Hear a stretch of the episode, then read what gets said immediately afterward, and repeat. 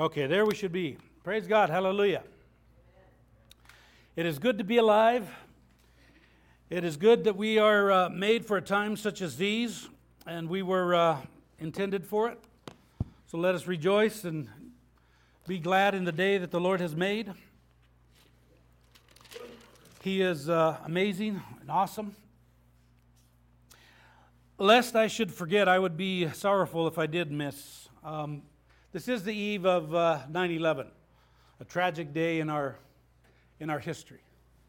And I don't know about you guys, but I remember exactly where I was, one of those history making moments in time where everything seems to stop. And it seems so long ago, and yet it seems like it was just yesterday. It's just so vivid in our minds, all the things that took place. And uh, we have a young man here that that would be even uh, more closer to his heart because it's in the area where he would be a lot closer to it than we were.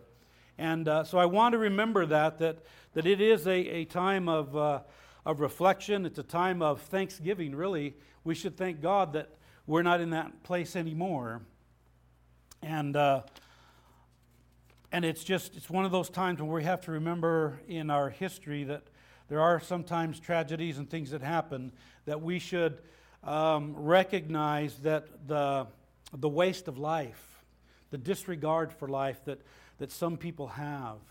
And sometimes they do so and they act out so uh, because of religion. And I want to remind us you know, we're told all the time that, uh, that religion has killed more people than, than anything else. It's like, I beg to differ. Godlessness and lawlessness has taken more lives than anything lawless and godless ideologies, Marxism, socialism, um, Nazism, all those isms, um, they take more lives and they have no regard for life. But praise God that He has caused us to understand and to know that we are image bearers of the living God. Every single one of us. We bear the image of God. And that's what gives us intrinsic value. So I want to begin today um, by taking and um, and making it as as uh, uh, trying to find something on my phone. I apologize.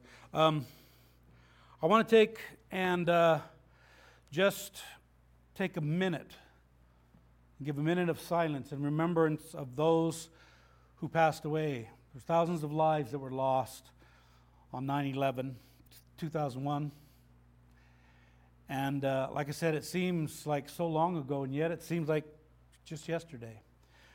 And so I want to take a moment, take some time, reflect, and uh, pray. Pray for those families that are still dealing with the consequences of all the things that took place in that, uh, in that time.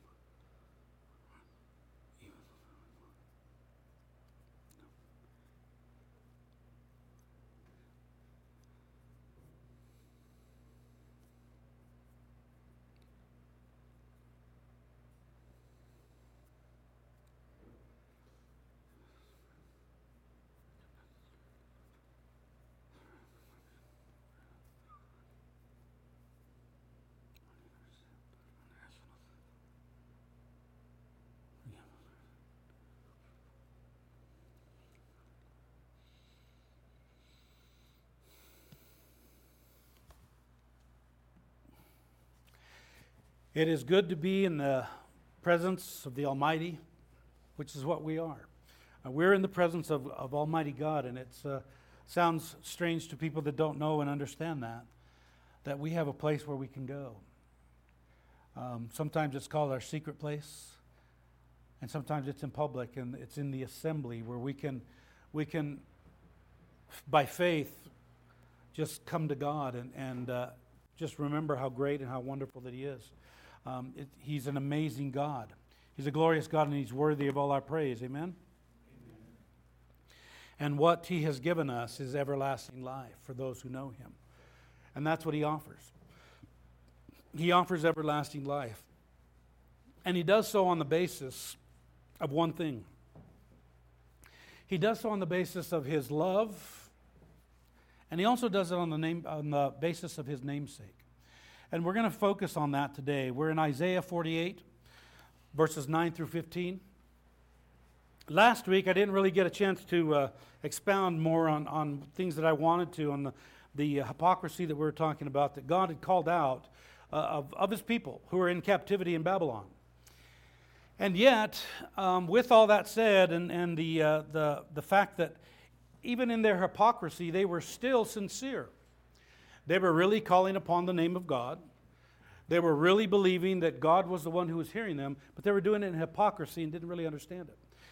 And when we went to the, uh, to the New Testament to see that the, the people at the time of the New Testament, there in Jerusalem, they had God incarnate right then and there, in their very presence. We're talking about God, the Son, who came to earth and was born of a virgin, just like it says, just as, as the Bible predicted. They had the presence of God right there. He was truly Emmanuel, God with them. He was with God with us. He was here. And they sincerely believed that they believed in the same God that he was talking about, but it was in hypocrisy. They rejected at the same time the very thing that God had provided for them. What God had offered, they rejected that offer. And some of them have been paying the price ever since. Because there is a price to pay for rejecting Jesus Christ. There's a price that, that people will pay, but praise God for His love and for His uh, namesake because that's what He does. That's why He does what He does. And we're going to see that here. Calling out their hypocrisy, calling out all the reasons why He shouldn't do anything for them except judge them, except condemn them except cause them and to go deeper into the, uh, the pit of, of abyss that they were in there in Babylon. And instead, he says, No, I'm going to send you a deliverer. And it was for only one reason that he, he proclaims, and this is God himself that says this. So this morning in Isaiah 48, starting in verse 9, he opens with these words. And he says it's for his namesake. He's called out the, uh, the, the, Babylonians in the former uh, chapter about their sorceries, their witchcraft, all the things that they were participating in. And God speaks to both his people and to Babylon here, but he's primarily speaking to the people whom he chose, the house of Jacob. And he says here in verse 9, For the sake of my name, I delay my wrath. How'd you like to meet God? And that's what he would say to you. For the sake of my name, I delay my wrath. And then he says, And for my praise, I restrain it for you, in order not to cut you off. Behold, I have refined you, but not as silver. I have tested you in the furnace of affliction for my own sake, for my own sake, I will act. For how can my name be profaned? And my glory I will not give to another. Listen to me, O Jacob, even Israel, whom I called. I am he. I am the first. I am also the last. Surely my hand founded the earth. My right hand spread out the heavens. When I call to them, they stand together. Assemble, all of you, and listen. Who among them has declared these things?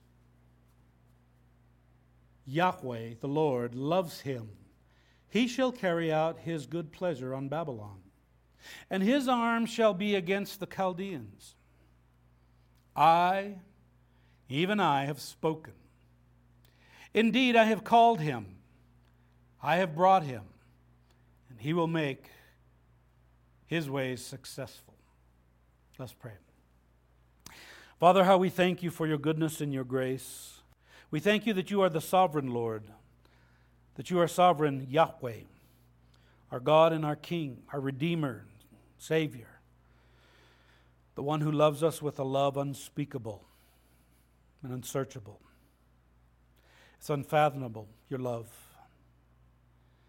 And you demonstrated it from a cross on which you gave your only begotten Son, who died a horrific death to deal with the wrath that we so deserved for all of our sin. How we thank you that you demonstrate your love for us, that while we are yet sinners, Christ died for us. We thank you, Lord, for these words. We thank you that you do so for your name's sake. For there's nothing about us that you should love. There's nothing about us that is redeemable, lovable, forgivable. Nothing. Lord, thank you. Thank you for your compassion that never fails. Thank you for your mercies that are new every morning. Thank you that your loving kindnesses indeed never cease. Thank you for being our God and King and revealing yourself who you are. The God who created all things, stretched out the heavens, as you say, by your own hands. We thank you. We pray, Lord, now open up our eyes, ears, mind, and hearts to these truths. And just have your way here amongst us. We thank you. You are a good God. You are the Lord God Almighty, El Shaddai. We praise you. We thank you. We bless you. Have your way in Jesus' holy name. Amen. Amen. He begins with a great punch to the face. For my own name's sake, I delay my wrath, and my praise I restrain for you. He's continuing in the idea that you don't deserve it. You're not getting what you deserve. I'm refraining from doing it. I'm withholding that from you. I'm holding back my wrath. And it's something that you deserve, but for my name's sake. And why? Why is it for his name's sake? Why is it that he has uh, said this? And he says, in order not to cut you off. He's telling them straight up this is what you deserve. You deserve death. Death everlasting. Not just death once removed, death forever. That's what you deserve. He says, I'm refraining from that in order not to cut you off. That's what you deserve. I love God's language. He's very straightforward, He's very honest. He doesn't beat around the bush.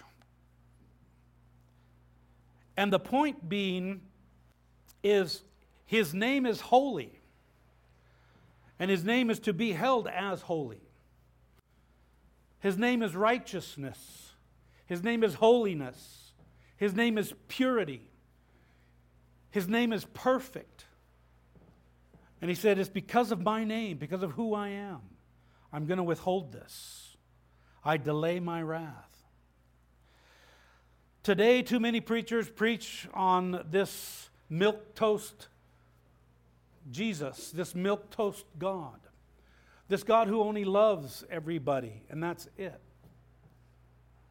And I agree with those other preachers who preach the truth and say if you tell a bunch of sinners just that God loves them, what do they have to turn from? If they already believe that God just loves them, then there's no need of anything. There's no need to call out sin. There's no need to call out for repentance. There's no need for those things. But Jesus began his ministry saying, Repent. And he was saying this amongst the people in a large group, in a big crowd, using the same kind of language, calling everybody there a sinner. He said, Repent, for the kingdom of God is at hand. For the sake of, of, of uh, my name, I delay. What's in a name? Names are an integral part of Christianity. They really are. Um, I was watching a video the other day, and it was Sam Shamoun, and he was talking with a with a Muslim, and uh, and the Muslim the, that was uh, insistent that you know he was calling God by some title, and Sam Shamoun said, "Well, no, God has a name," and the Muslim, "No, he doesn't have a name." It's like, "Well, no, he does," and he took him right to Exodus three, where God specifically says, this is my name. This is my memorial name. This is the name that you're going to call me by for all time and memorial. It's Yahweh, or the best that we can pronounce it, so far as I know. We're not really sure exactly how it's pronounced. Some people um, in the of, of uh, Jewish um, bent, they say Hashem, so they don't have to try to say the name. But yet, he says, No, this is the name that you're to call me by. This is the name that you're going to know me by. And so it's because of his name, because he is holy. Names play a central part of Christianity, a, it plays a central role in, in, in how God sees people, it plays a central role in who we are. If you introduce yourself to someone and, and the person says, My name is such and such, and then later on you call them some other name, they won't know who you're talking about. Or they'll say, oh, wait a minute, that's not who I am. I'm, I'm this. Names are important. We want to be known for who we are. And in our BC era, we want to be seen as the, yeah, this is who I am. We want to be seen in the best light. We want to put on the best facade. We want to put on the best mask. And I'm not talking about face diapers, I'm talking about masquerades. We put on a front for people because we want them to think the best of us. And they want, we want them to associate that with our name. In this portion in Isaiah, the prophet is careful to remind us through the message that God Himself is giving to His chosen people that he is doing all that he has said that he will do and accomplish, with whom he has selected to do it through, in the time he would, as he has allotted, to come to fruition, for their sakes, but it's because of his name. I'm going to do it for my name's sake, not for yours. Now, that may sound real foreign to you as the God that you've always believed in. Well, no, God loves me. He would do it just because He loves me. No, He does it because of His namesake. This is the God of the Bible. Because He said, Look, I'm, I'm holding back my wrath so that I don't have to cut you off. And this is His quote unquote chosen people of the time. He says, Behold, in verse 10, I have refined you, but not as silver. What does that mean? And last week, if you remember, I mentioned the story in Genesis um, where Jacob was wrestling in Bethel, in this area of, of the Middle East, where he encountered this angel. And they're in this wrestling match. It's WWE on steroids. And, and uh, they're wrestling. And Jacob says to the angel as the, they're wrestling all night long, and as the sun begins to come up, the angel says, Hey, let me go because it's the sun's coming up and I need to be gone from here. And what did Jacob say? He says, No, I will not let you go. I'm not going to stop until you bless me. You see, there was another blessing that he had gotten. And at that time, before, he had cheated. And his dad had asked him, because he's blind and he couldn't see very well and he couldn't smell very well and he was getting old. He says, Who, who, who are you? What's your name? And Jacob says, Esau. He stole a birthright. He wanted a blessing. And this time, when he's wrestling there many, many years later, he's going to meet that same brother. And he's on the cusp of that. And right before that, the angel gets with, with him and, and they begin to wrestle. And he says again, I'm not letting you go until you give me a blessing. So the angel says, All right. Touches him in his hip, and he's crippled for the rest of his life. He's got some kind of, he's now a gimp. And the angel says, What's your name? And Jacob says, Jacob. Jacob's my name. To which the angel responds immediately, Your name shall now be Israel. See, God changes his name. And that's the way that God works because he changes our identity. And if you remember at that time, um, as I mentioned last week, Jacob, uh, up until then, he'd always, when he'd call out to God, he'd call upon the name of the God of my father. And then he'd call out again on the name of my father Isaac, the name of my father Abraham and Isaac. And this is where he changed. Something happened within Jacob where he had to deal with who he was, and God says, Who are you? And this is the way that it works in the New Testament when Jesus says, You must be born again. You must be given a new identity. You must be changed. As I said last week, I explained to, to a, a, a dear sister here that didn't had never heard that that God doesn't want your heart. You hear this all the time from pulpits. Oh, just give your heart to Jesus. Just give your heart to God. God doesn't want your heart. He wants to give you a new one. Amen. He wants to take that old one and toss it out. He wants to give you a new identity. He wants to give you a new life. He wants to do that. That's why he sent his son to assure that. And when I say he wants to, I'm not saying it in a sense that he's just up there in heaven with his hands folded, going, Oh, I hope they respond.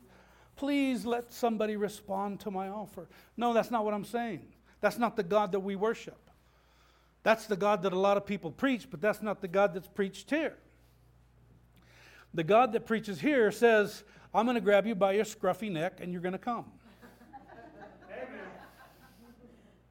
Come to me and be saved. He's not asking.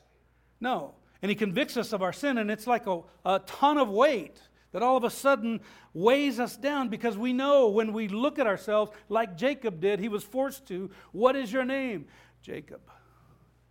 And Jacob means the supplanter, the liar, the one who deceives. And his name is changed to Israel, Israel, he who strives with God. He who wrestles and contends, and who also who, who uh, um, is the one who is interested in not letting go until he gets a blessing. He's made a new person. He's changed. He's now faced with reality, with the reality of who we are. And who we are as natural person are not good people. I know that there is a uh, people um, ask this question all the time. It's a theological question that they come up with, and they ask it, and they say, Why does God allow bad things to happen to good people? And I hear preachers all the time try to excuse that away. I just kind of respond, well, hold on a second. The Bible says there's no one good. And we're going to read that. We're going to see that. And it doesn't just say that in the New Testament, it says that in Isaiah. There's no one good. In fact, it goes all the way back to Genesis, before the flood. And God says in Genesis chapter 6, before the flood, that man is essentially just a lost sinner.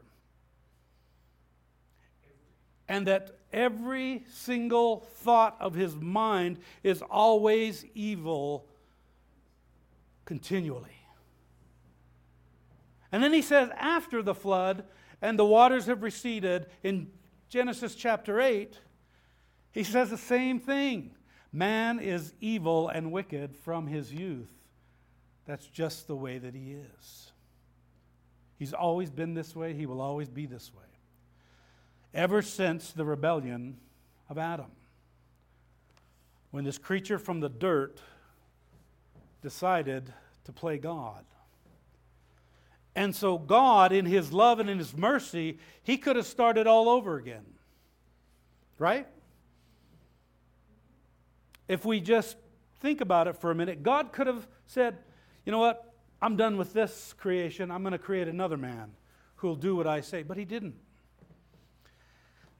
And it's God's prerogative to do so. And so God changes us, and that's what's important about the name. He changes us. In fact, in Revelation, it says after his return, when we go to be with him, he's going to give us a new name. Don't know what that name is. Some people pretend to give you a name, and they say that's your name forever. It's like, well, I didn't hear God say that, so I'll wait till he says it. He changes our identity. That's what being born again means. He changes who we are. If you've never had your life changed from what you were before, then perhaps you've never been born again. And being born again doesn't mean doing something external, some physical act that we do, such as baptism. A lot of people say that. Well, I've been baptized. It's like, yeah, but have you been born again? Have you been born again? Well, yeah, I, I, I've, I've done this and I go to church all the time and I do. Yeah, but have you been born again? You see, being born again is something that we cannot do, it's not something that flows from us. John is very clear on that. It's, it's not from the one who wills, and it's not from the blood, and it's not from anything that comes from within us, but you're born of God. And as I've said many times, it's about adoption. And that's the easiest way that I can explain it. If you're an orphan and you're in an orphanage and you see a, a couple come in, what goes through your mind? I want you to place yourself there. You're, you're an orphan. You have no mom and dad. You see a couple come into the agency, to the place where you're living. What's your automatic thought? Is this my mom and dad? Is this, this who's going to take me? Who's going to pick me? That's how adoption works. And God chooses. And He's chosen here to delay His wrath. He's chosen, He says, For my praise, I restrain it for you. You see, because remember at that time, the people all had their own gods, they had their false gods. And I agree with the uh, commentaries because they make sense. It's as if God is saying, If I totally destroy you, They'll profane my name because I'm their God. And why is that? Because we, as natural, sinful, lawless people, don't understand holiness. That's the only reason. We don't understand purity. We don't understand holiness. We don't understand how it all works. We wouldn't understand in our natural mind God did this because they're worthy of judgment we would in our flesh be going, Yeah, yeah, our God destroyed those people. He's more powerful than their God. It would profane his name, it would defile who he is. And he says, Behold, I have refined you, but not as silver. I have tested you in the furnace of affliction. Matthew Henry's commentary, part of what it says, Matthew Henry writes a lot. His commentaries can go on for a long time, for just one verse even. Very intelligent guy, very wordy, but in a good way. He says this, it's not too wordy. He says, The deliverance of God's people out of their captivity in Babylon was a thing upon many accounts so improbable that there was need of line upon line for the encouragement of the faith and hope of God's people concerning it. In other words, there were so many things that had happened to them and that were going to happen to them. Because remember, this is about 150 years off yet when this was actually going to take place in the actual timeline of history. And he's reminding them ahead of time here's what's going to take place, here's what's going to happen. and he says it's, it's line upon line of encouragement. Uh, two things were discouraging to them their own unworthiness. How many of us have ever felt that? you know, that's, that's one thing that I have gotten to share more in the last month with people who don't know God about that fact. Some of the things that I'm able to share is what you're dealing, part of what you're dealing with is you're, you're feeling unworthy. You're feeling unworthy of God. And I say, yeah, that's right. You're not worthy of God. You're not worthy of His love. You're not worthy of Him seeking you. You're not worthy of His forgiveness. You're not worthy of His redemption. Nobody is. That's the point. That's why God is so good. That's what grace is. There's nothing about us that should draw God except for his anger. And he says these were the things that were discouraging them their own unworthiness, that God should do it for them. So they're like, you know, and you think about it in the subconscious of your mind or even the, the consciousness of your mind. You know when you've done wrong, you know what you deserve. You know what God should give you. This is the idea. Their unworthiness that God should do it for them, and the many difficult, um, the many difficulties in the, in the thing itself. Now, in these verses, both these discouragements are removed. For here is number one, a reason why God would do it for them, though they were unworthy, not for their sake, be it known to them, but for His name's sake, for His own sake. And that's why God does what He does. That's why God saves us. That's why He has mercy on us. Not for our sakes, but for His. So that He would be glorified forever. If God has saved you, then for all eternity, you're going to be a, um, an, what's the word that I'm looking for? You're going to be an object of glory for God. You're going to be an object of glory because He saved you. Right? He says, Look at that Alex. And everybody's like, Oh. he says, I saved him. I saved him. He's saved. He's mine. And we're going to be going, What? There's going to be some people, and some of them might be us. You're like, What? No. Really? Yeah. It's to God's glory. We get to enjoy Him now and forever because He can save us, and He saves us from our own wickedness. He says, It is true that they were very corrupt and ill disposed, but God would himself refine them and make them fit for the mercy he intended for them. Listen to what he said, because I like that. He said he made them fit. He makes you fit for his mercy. And he says, um, I have refined you that thou mightest be made a vessel of honor. Though he does not find them um, to live up to his favor, he will make them so. And this accounts for his bringing them into trouble and continuing them in it as so long as he did. It is not to cut them off, but to do them good. And sometimes it does feel like that. I was talking with my cousin last night, and one of the things she said over and over again, she goes, I don't know why God chose me. I, I, I, I don't know why God chose me to save me, number one, but I don't know why He chose me to go through this. In the medical textbooks, they're telling me that this thing is so rare, why me? But she wasn't doing that in, ex- in, in uh, uh, exasperation. She was doing it just going, you know, why God chose, I don't know.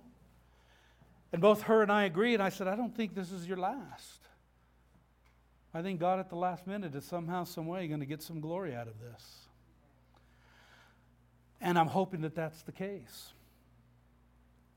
He says sometimes he gets us and takes us through things that we don't believe that we can get through, and He leaves us there for a long time until He comes through and says, Now I'm going to act.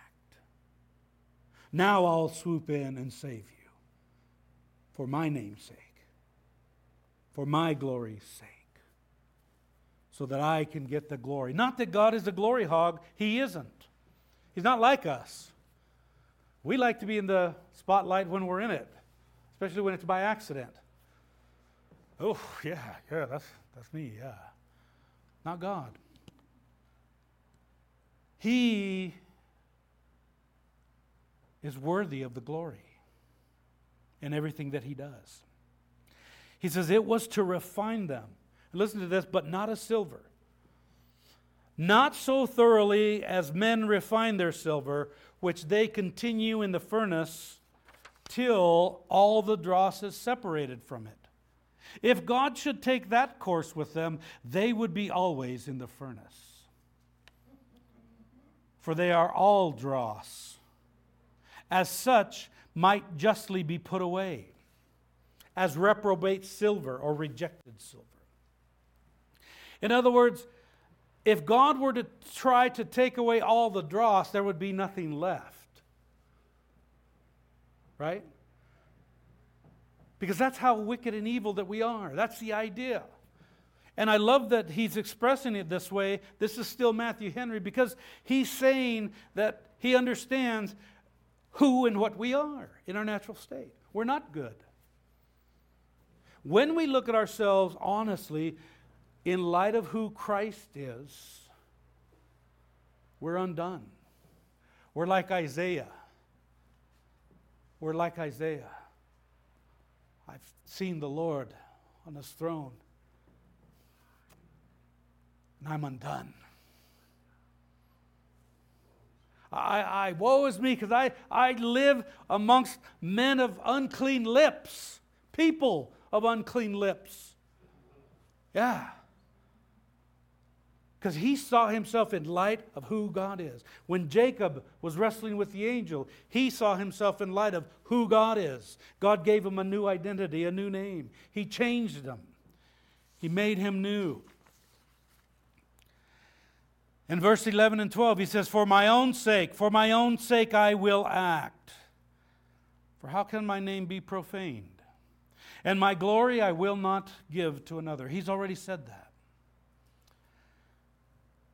And as I said earlier, Jesus, in the time that he had put his feet down on the earth, on the creation that he had made,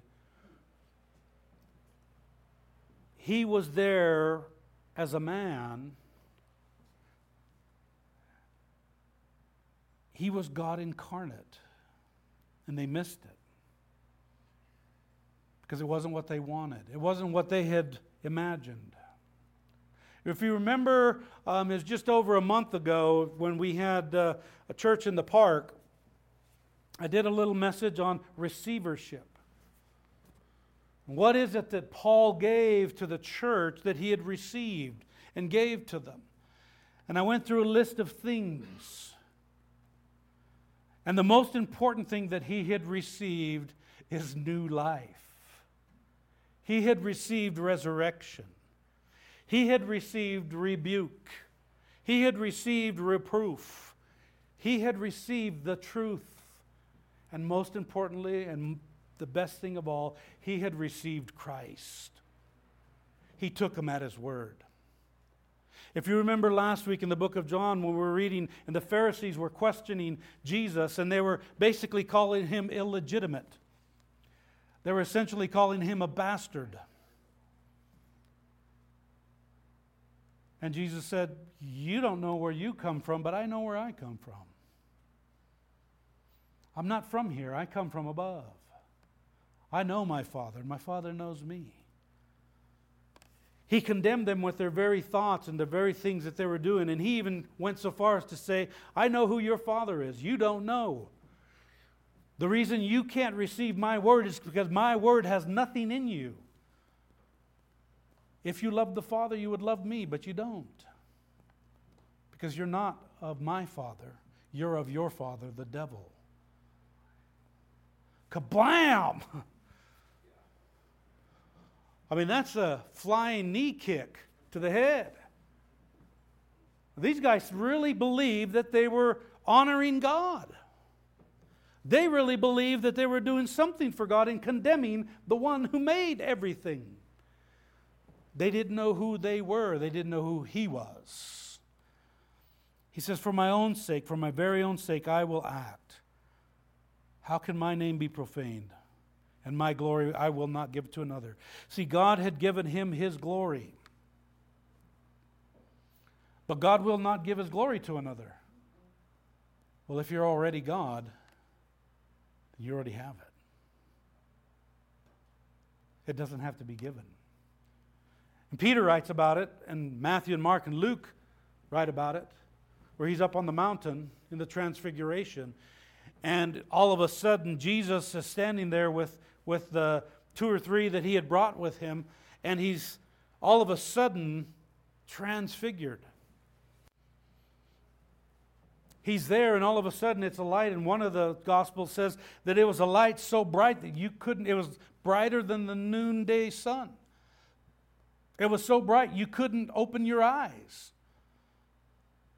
The light that was shining from within him, it was just a glimpse of his glory. That if we were to see his glory in fullness, we would just fade away. Because we can't see his glory and live. He says, I will not give my glory to another. He says, Listen to me, O Jacob and Israel. Remember, Jacob is the natural man. When he finally was honest with God, said, Okay, this is who I am. Then God calls him Israel, the spiritual. You go from the natural to the spiritual. It's a picture of being BC era versus being born again. Regeneration. He was regenerated and he changed and then he says, Even Israel, whom I called. Then he says, I am he. I am the first, and I am the last. Now that's an important thing because if he's the first,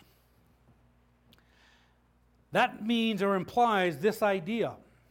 If he's the first, and as Paul says, the firstborn of all creation, that means he was before creation. Before anything was created, he was already there. Because nothing doesn't create something. Nothing can do nothing because it's nothing. In spite of what teachers and professors and so called scientists tell us, that everything just happened from a big bang, and that nothing created everything. It's the most nonsensical thing that I've ever heard. But Christ the glory that he had, he had with the Father. He says so in John chapter 17 when he's praying with the, the uh, disciples there. And he says, Father, glorify me. With what? with the glory I had with you before the world was. You see, when he says, I am the first, he means I was there before the first began. I was the first first and the only first but I'm also the last. Meaning, when everything else is all poof, gone, when it's all done and over with, I still am. This is another way of just saying, I am. I'm always the self existing one. I don't need anything, I don't need anyone. I just am. And that's what he's reminding them of. He says, Surely my hand founded the earth. He's reminding them, I'm the creator. I did this. Verse 13. And my right hand spread out the heavens. So everything you see here on earth that you can see all around you, everything that you can see in the horizontal, I did that. Everything that you see looking up that you don't even comprehend or understand, and the expanse thereof, I stretched it out I did that. And when I call to them, they stand together. It's almost like a dig from God. See, when I speak to creation, it responds as I command it. Some of y'all, not so much. Then he says, Assemble all of you and listen. It requires that we should listen to him. He says, Who among them has declared these things? And then he switches here in the middle of verse 14 and says, The Lord loves him. He will carry out his good pleasure on Babylon, and his arm will be against the Chaldeans. Well, who's the one that the Lord loves here? This is Cyrus. That pagan king that he's going to use says here that he loves him. It's the word ahab. It's the Hebrew word ahab. And it literally means a human love for another, which includes family, a familial love, and it also is um, sexual love. It's a human appetite for objects such as food or drink, or sleep or wisdom, like, man, I love me a good nap. Oh, I love me some good pizza. Love some fried chicken. A good steak, right? We say that all the time. I love ribs. Mmm, ribs. Sorry, I'm not I'm meaning to make you hungry, but as he wipes his mouth. Um, that's, that's the idea. It's, it's human love for or to God, and it's also God's love towards man. To the individual man, to a group of people, and it's also God's love towards righteousness. God loves righteousness. That's the word ahab that he used here. This is what he feels and what he expresses towards this Cyrus, whom he will use to let his people go, another deliverer, to bring them back to their own land. Finally, in verse 15, he says, I, even I, have spoken. Indeed, I have called him, and I have brought him, and he will make his ways successful. There you have a third person. Someone speaking in the third person. First, he says, I have brought him. Then he says, He will make his ways successful. Interesting. Interesting switch there. He's talking about Cyrus. He says, Everything that I say he's going to do, he's going to do because I have proclaimed it. I have ordained it. I have loved him, and I'm going to use him. And he's the one that I'm going to use as this instrument because that's God's prerogative to choose whom he wills. Now, when I said earlier that there's no one good, and these passages kind of show that idea that there is nothing good about us that God should love. He, there was nothing good about them that he should love. If anything, he's already said, I should just cut you off. Right? But he says, instead, for my own namesake, I'm going to do what I'm going to do. And I'm going to bring you back to your land. And I'm going to be Emmanuel, God with you. And I'm going to give you back your temple where you can commune with me. I'm going to do these things because of who I am, not because of who you are. In Romans chapter 3, verses 9 through 20, Paul wrote this. He says, What then? Are we better than they?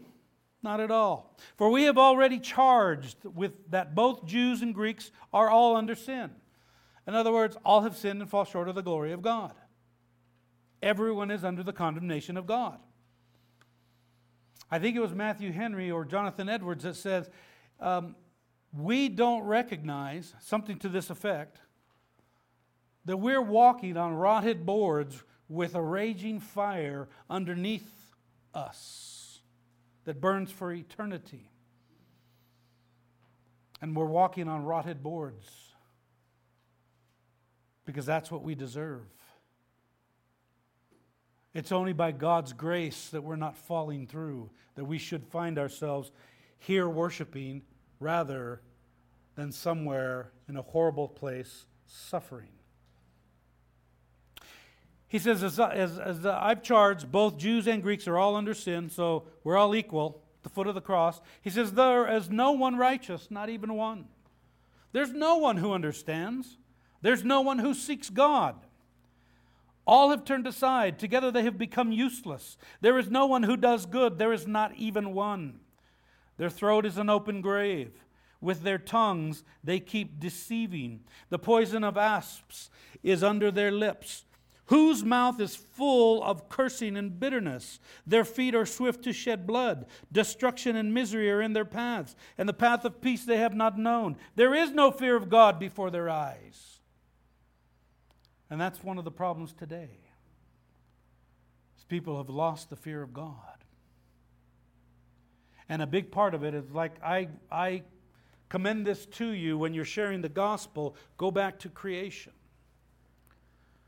I think that's one of the things that's missing in our evangelism.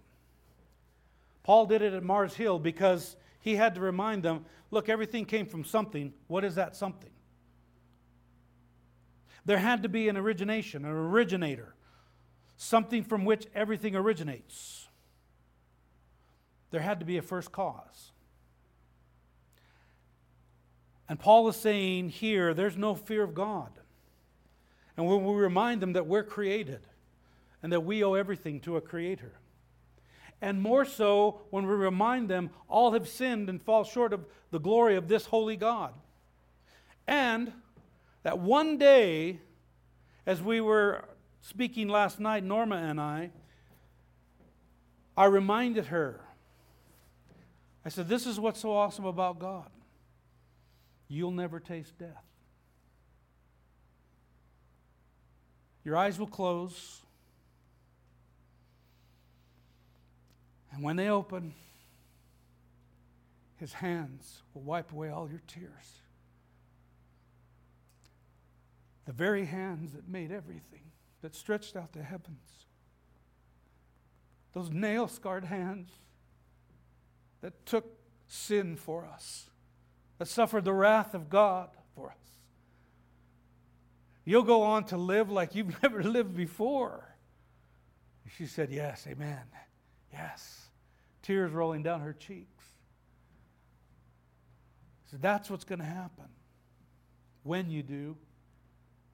I don't think it's going to be this time, but when you do, that's what's going to happen. You won't taste death. That's God's promise for those who believe Him. You'll be gone from here, and we'll be jealous of you. We'll call you names because you went before us. but you'll be living life like you've never imagined. That's his promise. There is no fear of God. And one day on that side, if she were not a believer, she would stand in judgment and she would give an answer for all of her deeds. Or better said, for all of her misdeeds. And that's what we have to face. Every single one of us, especially those, I was just speaking this morning earlier with, with Carrie, I fear for those. I fear for those godless, lawless people who think that they're getting away with everything with impunity. I fear for them because one day they're going to step before God in eternity and they're going to be made to stand alone. And there's not going to be a recourse. There's not going to be a lie that they can tell. There's not going to be an excuse that they can come up with. Because God knows every intent of their heart. And they're going to pay a recompense. They're going to be judged. And the biggest thing that they're going to be judged for is God has offered you eternal life in His Son. As Paul said, men everywhere. God has commanded that men everywhere should repent and believe and trust in Jesus and be baptized, be saved. Not that baptism saves you, that's just part of what we do when we become believers. But there is no fear of God before their eyes, and I fear for them. I truly do. They have to stand before this holy, righteous God, who in the book of Revelation, Jesus, when he returns, says his eyes are aflame, the fire. He sees right through. Those blazing eyes are looking right through them. And they're going to have to answer one by one. Then he says in verse 19, Now we know that whatever the law says, it speaks to those who are under the law. That's why we say the law has been fulfilled. Praise his holy name. By Jesus, praise his holy name. And so we are no longer required to be fulfilling that law because it's already been fulfilled. He fulfilled it for us. Yes, we're free. Amen? And then he says, so that every mouth may be closed and all the world may become accountable to God. All the world. It doesn't matter who you are, it doesn't matter what you have believed, it doesn't matter what you have been taught. What the Bible says is true. Everyone is accountable to God because by the works of the law, no flesh will be justified in his sight. For through the law comes the knowledge of sin. It's by grace. And that's what God is displaying back in Isaiah. In all the things that he says, he's displaying his grace. You see, God owes nothing to anyone. No one will make God a debtor. No one can. We're all indebted to Him. And that's what God is saying. You're indebted to me, but I'm going to give you grace. Have you received His grace? Have you been touched by His grace and transformed? Have you been given that new identity? Have you been given that new heart? He doesn't want your heart, He wants to give you a new one. And then He just begins to work in our lives, like as, as Carrie testified earlier. And as I can testify in my testimony, that God took things away from me that I wasn't trying to have taken away. He did that. He took things away. He took away the booze. He took away all the pornography. He took away all that stuff. He took away all the partying. He took away all those desires. I didn't even know it. I went for weeks before I realized Whoa, wait a minute, something's changed, something's different, something's new. I knew that I had committed my life to Christ, but I didn't realize that I had changed that much. It's because I wasn't who I used to be. And praise God for that. He changed me. He changes us. He gives us a new name, a new identity. And that's what God does. He doesn't owe anyone anything, but He's so gracious and compassionate and so kind. He doesn't Anything that he does that blesses us and doesn't condemn us is for his own namesake. It's not because of us. Nobody's ever going to stand before God and go, I can't wait. God owes me a lot. Ain't going to happen. Nobody's going to do that. As regenerate people of God, He has given us a new identity, a new name, if you will, a new last name, because we're part of a new family. We have been adopted by the King, the Creator, our Father who's in heaven. We're part of a new family. We have a new destiny. We have a new destination. And the destination is not so much a place as it is a person. It's a person, Jesus Christ. Do you know him? Have you given yourself to him? As with the Israelites in the Babylonian captivity, even though they had no claim of anything that he had done that was good to them, God having called them out for their hypocrisy and rebellion, yet he chose to do a marvelous work among them, so that his name would not be profaned among the heathen, the idolaters, and the surrounding peoples. He does so for his name's sake. God is holy, and he must be treated as holy. And it's something that we forget too often. But God is also love, and he does love. And he loves to forgive. He loves to redeem. Amen? Amen? He loves to make us new. And he loves to pour out his mercies every day if we'll just recognize them. Let's pray. Father, how we thank you for your goodness and your grace and your mercy. We thank you for the way that you have displayed yourself in Scripture so that we can know you. We deserve absolutely none of your love, none of the grace that you pour out, that you pour out so graciously, that you do so in accordance with the riches which are in Christ Jesus, which are incalculable. We cannot even fathom the riches that he is worth. And you so lavishly pour them down upon us. Thank you. Thank you, God, for being so good. Thank you for not treating us as our sins deserve. Thank you for justly paying for our sins that we might live. Thank you, Lord, for all of these things and more. Help us to remember that you are holy.